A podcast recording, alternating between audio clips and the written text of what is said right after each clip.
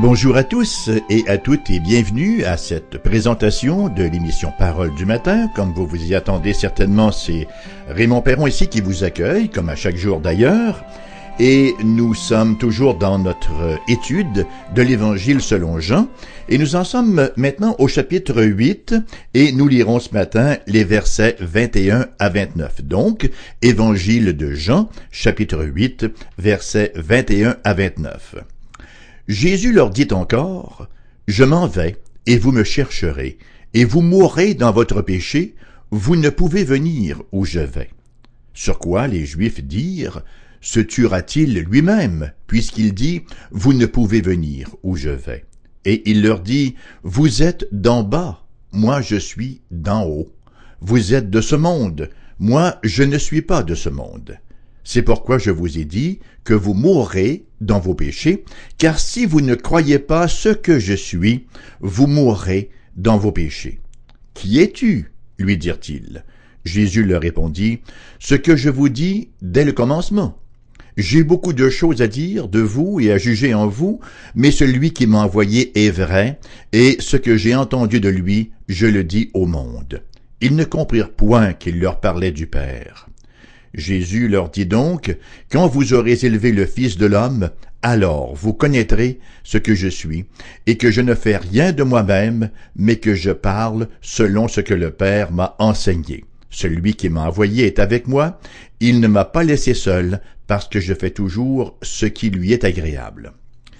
Petite note en passant, à chaque fois que nous lisons l'expression si vous ne croyez pas ce que je suis, nous pourrions euh, encore davantage et plus littéralement traduire si vous ne croyez pas que je suis.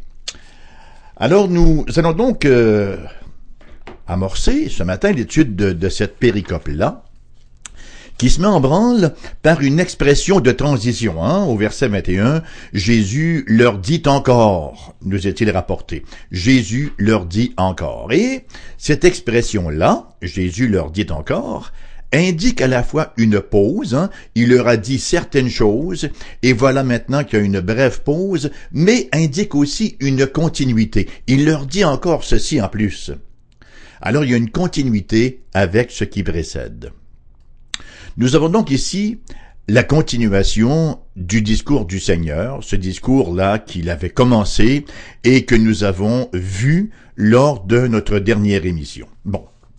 En quoi consistait principalement ce discours-là? Quelle était l'essence de l'affirmation de Jésus? Ben, nous l'avons vu, Jésus avait affirmé être la lumière du monde. Hein? Jésus leur parla de nouveau et dit, Je suis la lumière du monde, celui qui me suit ne marchera pas dans les ténèbres, mais il aura la lumière de la vie. C'est une affirmation, bien sûr, qu'il n'a pas fait, loin de là, hein, euh, loin de faire l'unanimité parmi les auditeurs du Seigneur à ce moment-là. Une affirmation qui, en somme, s'est butée à l'opposition des pharisiens principalement. Alors ici, nous avons Jésus qui poursuit donc, dans notre texte de ce matin, ce discours-là.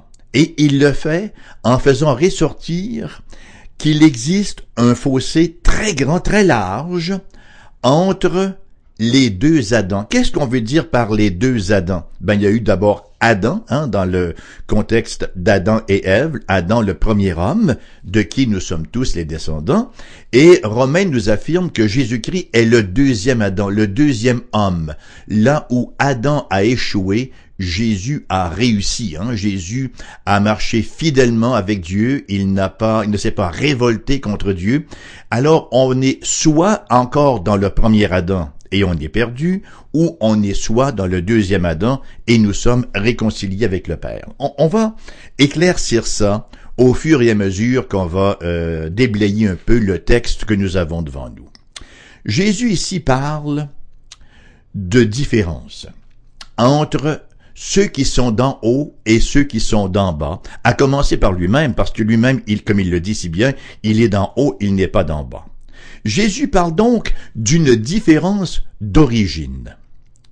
Une grande différence d'origine entre l'origine d'en haut et l'origine d'en bas. Il parle également d'une différence d'appartenance. À quel monde appartenons-nous? Appartenons-nous le monde d'en haut ou le monde d'en bas? Et bien sûr, cette différence d'origine-là, qui engendre une différence d'appartenance, résulte aussi en une différence de destination. En bout de ligne, au bout du pèlerinage, en bout de compte, nous aurons, pour ceux qui sont en haut et pour ceux qui sont en bas, des destinations différentes. Commençons donc par la différence d'origine. Chapitre 8, donc verset 23. Jésus leur dit, Vous êtes d'en bas, moi je suis d'en haut. Vous êtes de ce monde, moi je ne suis pas de ce monde. Écoutez, d'entrée de scène, là, Jésus affirme une différence qualitative. Une différence de qualité d'être qui est impossible à surévaluer entre ce qui vient d'en haut et ce qui est en bas. Une différence impossible à surévaluer tellement elle est grande entre ce qui appartient à ce monde et ce qui appartient à l'autre monde. Ce sont en fait deux mondes différents, le monde d'en haut et le monde d'en bas. C'est la raison vraisemblablement pour laquelle l'Ecclésiaste, au chapitre 5, verset 1 nous dit, Ne te presse pas d'ouvrir la bouche, et que ton cœur ne se hâte pas d'exprimer une parole devant Dieu, et là il nous en donne la raison, car Dieu est au ciel, et toi sur la terre. Que tes paroles soient donc peu nombreuses. Ce qui semble être indiqué, ce qui ressort clairement de ce texte même, c'est qu'il y a une sagesse, une connaissance, une noblesse en haut que nous n'avons pas en bas ou, ou dont nous ne sommes qu'une faible ombre. En haut, voyez-vous, l'expression en haut fait référence à l'absolu. L'expression en haut indique ce qui est éternel. Alors voyez, la différence entre en haut et en bas, c'est toute la différence qui existe entre le créé et le non créé. Dieu est un Dieu éternel. Personne ne l'a créé. Il a toujours existé. Nous, nous sommes des créatures qui avons eu un commencement et qui auront également une fin. Alors c'est toute la différence entre l'éternel et le temporel. C'est toute la différence entre l'absolu et le relatif. Nous avons tendance, nous, à nous mouvoir dans le relatif et à tout relativiser. Voyez? En haut, c'est l'absolu, c'est la perfection, donc rien ne peut, comme tel, être relatif. Non seulement y a-t-il une différence qualitative, mais il y a une différence quantitative. Et non seulement y a-t-il une différence quantitative au niveau de la connaissance, mais il y a une différence également qualitative. Vous savez, on ne connaîtra jamais comme Dieu connaît. Il y a des gens qui croient que lorsqu'on sera au ciel, des croyants qui croient que à la glorification, lorsqu'on sera au ciel, on va connaître tout ce que Dieu connaît de la même façon que Dieu le connaît. Ce n'est pas la réalité des choses. Nous ne serons jamais, jamais omniscients. Et ça, c'est quelque chose d'un peu excitant. Nous allons pour l'éternité grandir dans la connaissance. Alors, tout ceci pour dire que la révélation de Dieu en Jésus-Christ, elle est infiniment supérieure à toute autre avenue de révélation. Pourquoi? Parce que Jésus vient d'en haut. Et pour vous donner un tout petit peu un indice de ce que nous allons dire là au cours des prochaines minutes, le mot traduit par en haut en grec, c'est le mot anothen. Anothen, qui est aussi traduit par de nouveau. Le mot veut dire soit d'en haut ou de nouveau. Alors donc, Jésus, lui, vient d'en haut. Et dans son sens, dans son sens le plus élevé, le plus littéral, il y en a un seul qui peut dire je suis d'en haut, hein, je suis venu du Père, avant que le monde soit, je suis le Fils de Dieu. Jean chapitre 3, versets 31 à 32, hein, versets 31 et 32 que nous avons vus lors des missions précédentes, nous dit, celui qui vient d'en haut est au-dessus de tous. Celui qui est de la terre est de la terre, et il parle comme étant de la terre. Celui qui vient du ciel est au-dessus de tous, il rend témoignage de ce qu'il a vu et entendu, et personne ne reçoit son témoignage. Nous lisons par ailleurs, au chapitre 19, de ce même évangile de Jean, le verset 11 et le verset 23, Jésus répondit, Tu n'aurais sur moi aucun pouvoir s'il ne t'avait été donné d'en haut, anotène. Et au chapitre 8, verset 23, il leur dit, Vous êtes d'en bas, moi je suis d'en haut, anothène. Vous êtes de ce monde, moi je ne suis pas de ce monde. Il y a un autre sens biblique dans lequel ces paroles sont aussi applicables aux croyants. Lisons ensemble, relisons ensemble ce que nous avons lu lors de l'épisode, lors de l'émission sur la nouvelle naissance, en Jean chapitre 3 verset 3. Jésus répondit à Nicodème, En vérité, en vérité, je te le dis, si un homme ne naît de nouveau, il ne peut voir le royaume de Dieu. Ben, c'est encore le mot anothène. Littéralement, en vérité, en vérité, je te le dis, si un homme ne naît d'en haut, si un homme ne naît de Dieu, de l'Esprit de Dieu, il ne peut voir le royaume de Dieu. Et là aussi, il existe, entre ceux qui sont nés d'en haut et ceux qui ne le sont pas, il existe une différence qualitative et quantitative de connaissances puisque ceux qui sont nés d'en haut sont au bénéfice, au profit de la révélation qui est éclairée par l'Esprit Saint. Et ça, chers amis, ce n'est pas seulement une théorie encore moins une fable hein, ou une métaphore, c'est une réalité. Le croyant né de nouveau ou né d'en haut voit et pense les choses dans une perspective tout à fait différente de celle des gens d'ici-bas. Si quelqu'un professe la foi et voit les choses et pense les choses de la même façon que les gens d'ici-bas, il n'est simplement pas né d'en haut les deux Adams. Nous avons ici les deux Adams et l'effet de la rédemption. Ceux qui sont nés de nouveau sont en Jésus-Christ, nous dit la parole de Dieu. Ils ne sont plus perdus en Adam, mais ils sont sauvés en Christ Jésus. Ils sont nés d'en haut ils ont cette nouvelle naissance qui hein, euh, fait en sorte qu'ils ont reçu l'adoption comme fils de Dieu. Ils sont passés des ténèbres à la lumière. Ils ont été faits gens de la maison de Dieu. Ils ont été, ils ont été transportés dans le royaume du Fils de son amour. Différence donc d'origine. Complémentaire et corollaire à ce point-là, à cette différence d'origine, nous avons deuxièmement une différence d'appartenance entre ceux qui sont d'en haut et ceux qui sont d'en bas, et premièrement entre Jésus qui est d'en haut et le monde qui est d'en bas. Toujours au verset 23, Jésus d'affirmer, vous êtes d'en haut, pardon, vous êtes d'en bas, moi je suis d'en haut, vous êtes de ce monde, moi je ne suis pas de ce monde. Vous savez, lorsque nous sommes en vacances, par exemple, ou lorsque nous sommes en voyage dans un pays étranger ou dans une ville qui n'est pas la nôtre, hein, et qu'on parle avec les gens, on leur dit Ah ben vous savez, moi je ne suis pas d'ici. Oui, je suis ici présentement, mais je ne suis pas d'ici. Je n'appartiens pas à ce lieu. Ben, c'est précisément ce que Jésus est en train de dire, et c'est précisément ce que sont aussi les croyants, ceux qui sont nés d'en haut. Ils sont encore ici, mais ils ne sont pas d'ici. Voyez, ce sont deux royaumes antithétiques. Saint Augustin, dans son chef-d'œuvre de littérature intitulé La Cité de Dieu, hein, fait ce parallèle-là entre le royaume de Dieu, ceux qui appartiennent au Seigneur, ceux qui sont nés d'en haut, hein, entre la cité de Dieu et la cité des hommes, et il n'y a rien de commun entre les deux. Le monde, enfin, il y a plusieurs euh, significations au mot monde dans l'Écriture sainte, il y en a au moins quatre, mais lorsque le mot monde est employé de manière péjorative, de manière négative, il fait référence à l'ordre moral déchu. Il fait, il fait référence à la créature en rébellion consciente contre son Créateur. Voyez, le contraste n'est pas entre le matériel et le spirituel.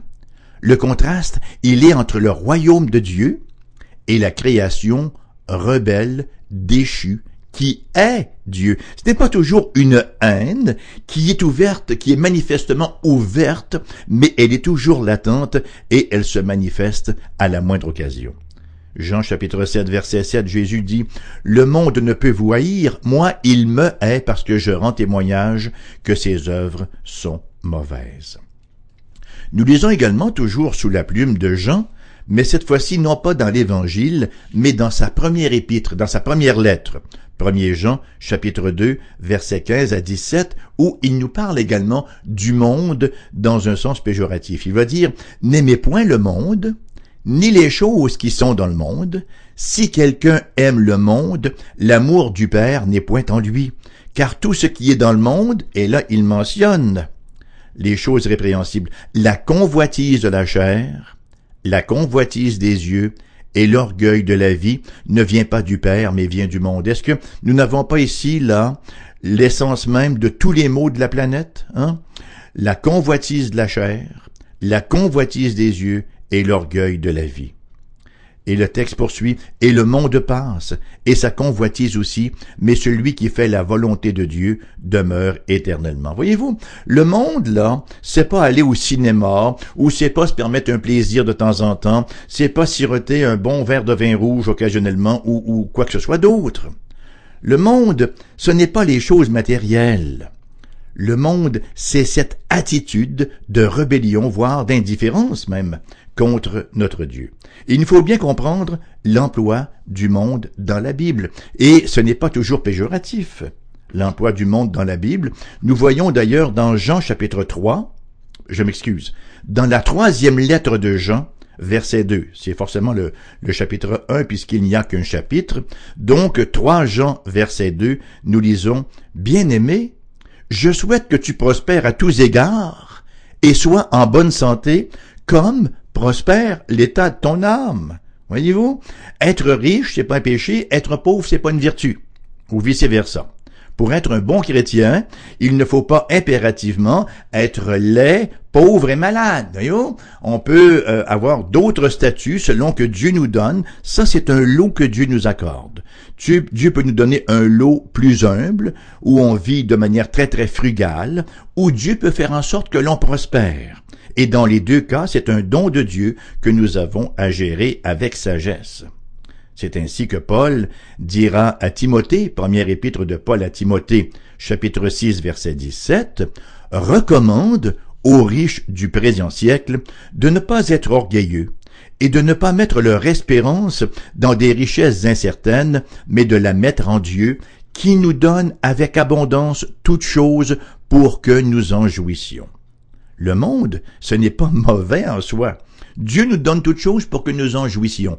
Hein, il y a beaucoup d'incroyants qui voient Dieu comme quelqu'un qui ne veut qu'on ait aucun plaisir, qui veut nous priver de toute bonne chose. Ben non, Dieu a créé tout un monde. Hein. Nous avons toute une création qui nous offre effectivement beaucoup de choses desquelles nous sommes appelés à jouir. Sauf que le monde n'est pas, ne peut pas devenir pour nous une fin en soi.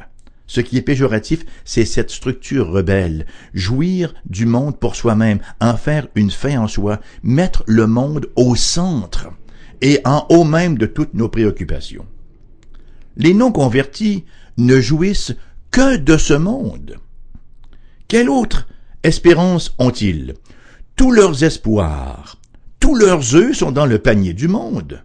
Le croyant, lui, il jouit du monde aussi, mais il en jouit comme n'en jouissant pas. C'est-à-dire que son cœur n'est pas enraciné, n'est pas investi là-dedans. Oui, il y a un plaisir maintenant, merci Seigneur pour la bonne table, merci Seigneur pour la famille, pour les amis, pour le bon emploi, pour, pour tout ce que tu m'accordes. Maintenant, ce sont des choses temporaires des choses temporelles. Il y a des choses beaucoup plus importantes que cela, même si en régime d'incarnation, ces choses-là ont leur importance.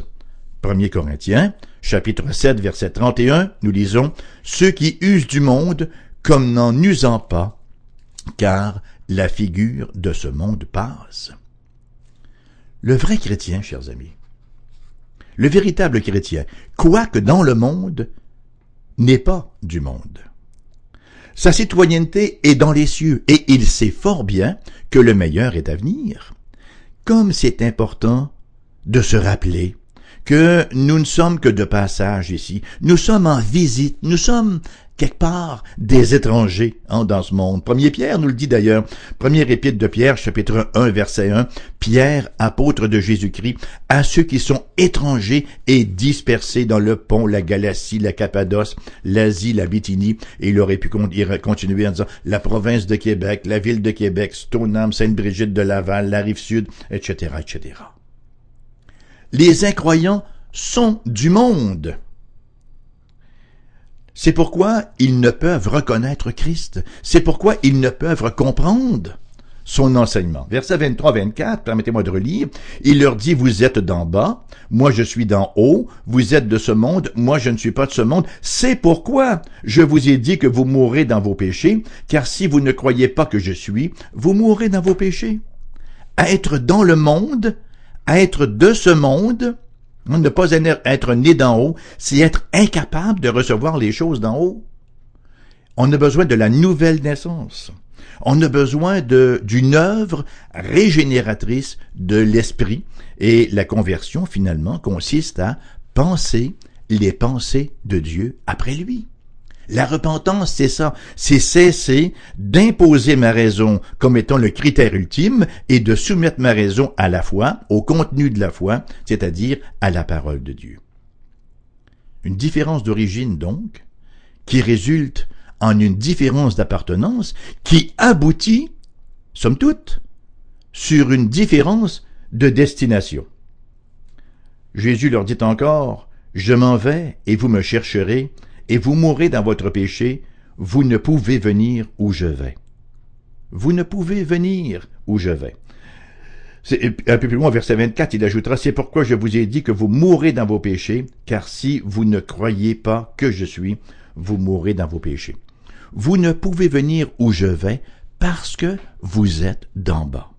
Parce que vous n'êtes pas d'en haut, vous croupissez dans votre ignorance, eu égard aux choses d'en haut, ce monde rebelle ne peut qu'interpréter charnellement. Lorsque Jésus leur dit, vous ne pouvez venir où je vais, quelle interprétation donne-t-il? Ben, ils se disent, est-ce qu'il va s'enlever la vie? Est-ce qu'il va se suicider? Pour les disciples, il en va tout autrement. Ce même euh, évangile de Jean chapitre 13, verset 33 et le verset 36, c'est Jésus qui parle à ses disciples. Il leur dit, Mes petits enfants, je suis pour peu de temps encore avec vous. Vous me chercherez, et comme je l'ai dit aux Juifs, vous ne pouvez venir où je vais, je vous le dis aussi maintenant. Je vous donne un commandement nouveau, aimez-vous les uns les autres, comme je vous ai aimé, vous aussi aimez-vous les uns les autres. À ceci tous connaîtront que vous êtes mes disciples, si vous avez de l'amour les uns pour les autres. Simon-Pierre lui dit, Seigneur, où vas-tu? Et là, c'est important, la différence de destination. Jésus répondit, Tu ne peux pas maintenant me suivre où je vais, mais tu me suivras plus tard. Oui? Ceux qui sont nés d'en haut passent encore un petit bout de temps de tourisme, hein? Ici sur cette terre, mais éventuellement vont rejoindre le Christ dans la destination finale, alors que ceux qui sont d'en bas ne le rejoindront pas, mais iront au contraire au tourment éternel, nous dit la parole. Le problème de l'incroyant, c'est qu'il ne croit pas que Jésus est. Verset 24, c'est pourquoi je vous ai dit que vous mourrez dans vos péchés, car si vous ne croyez pas que je suis, Verset 28, Jésus leur dit donc, quand vous aurez élevé le Fils de l'homme, alors vous connaîtrez que je suis. Et le verset 58, avant qu'Abraham fût, moi, je suis. Aussitôt, les Juifs ont pris des pierres pour le lapider. Ils comprenaient très très bien qu'il était en train d'affirmer qu'il était Dieu.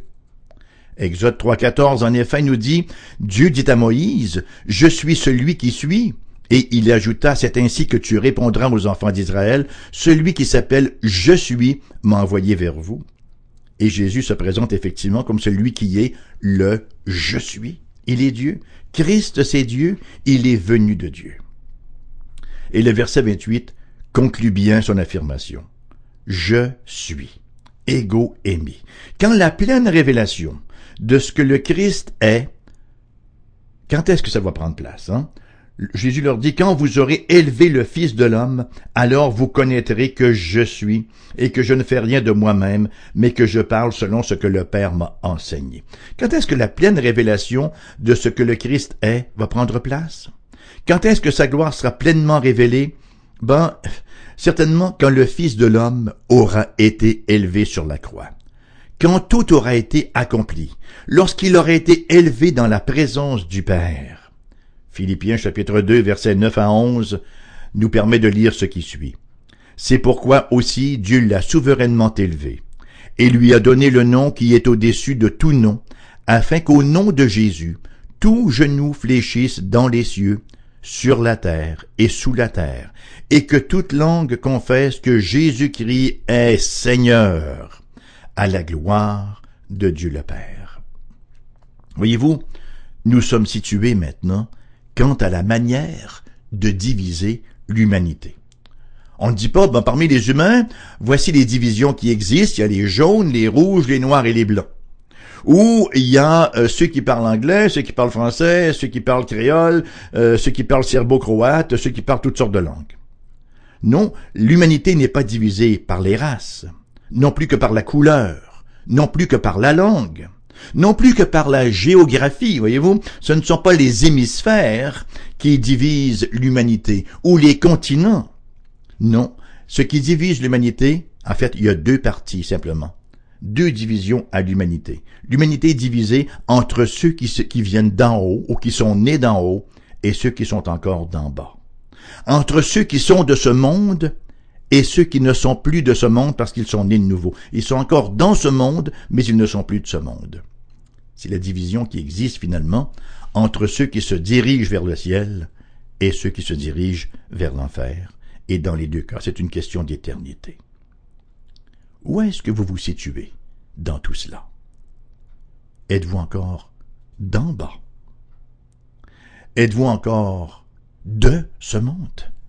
Dans ce monde et du monde? Ou êtes-vous né de l'esprit? Êtes-vous né anothène, d'en haut, né de nouveau?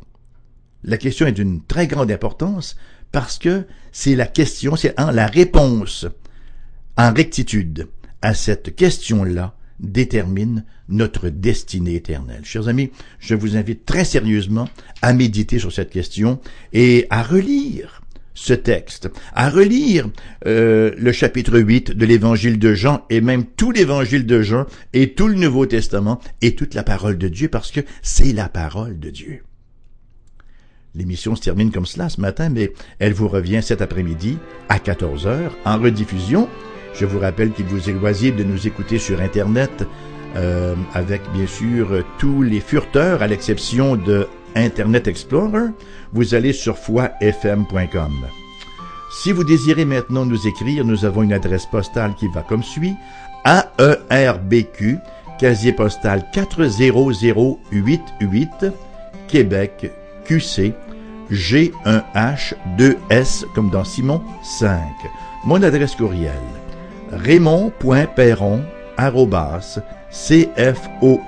raymond.perron@cfoi-fm.com. raymond.perron@cfoi-fm.com. Bien sûr, le tout en lettres minuscules. Et notre, nos numéros de téléphone pour les gens de la région de Québec, 88 688 0506, 88 688 0506. Ailleurs en province, numéro sans frais, 1-877-659-0251. Merci encore d'avoir été là. Je vous souhaite une excellente journée et bien sûr, j'anticipe déjà par avance le privilège de vous retrouver à la prochaine.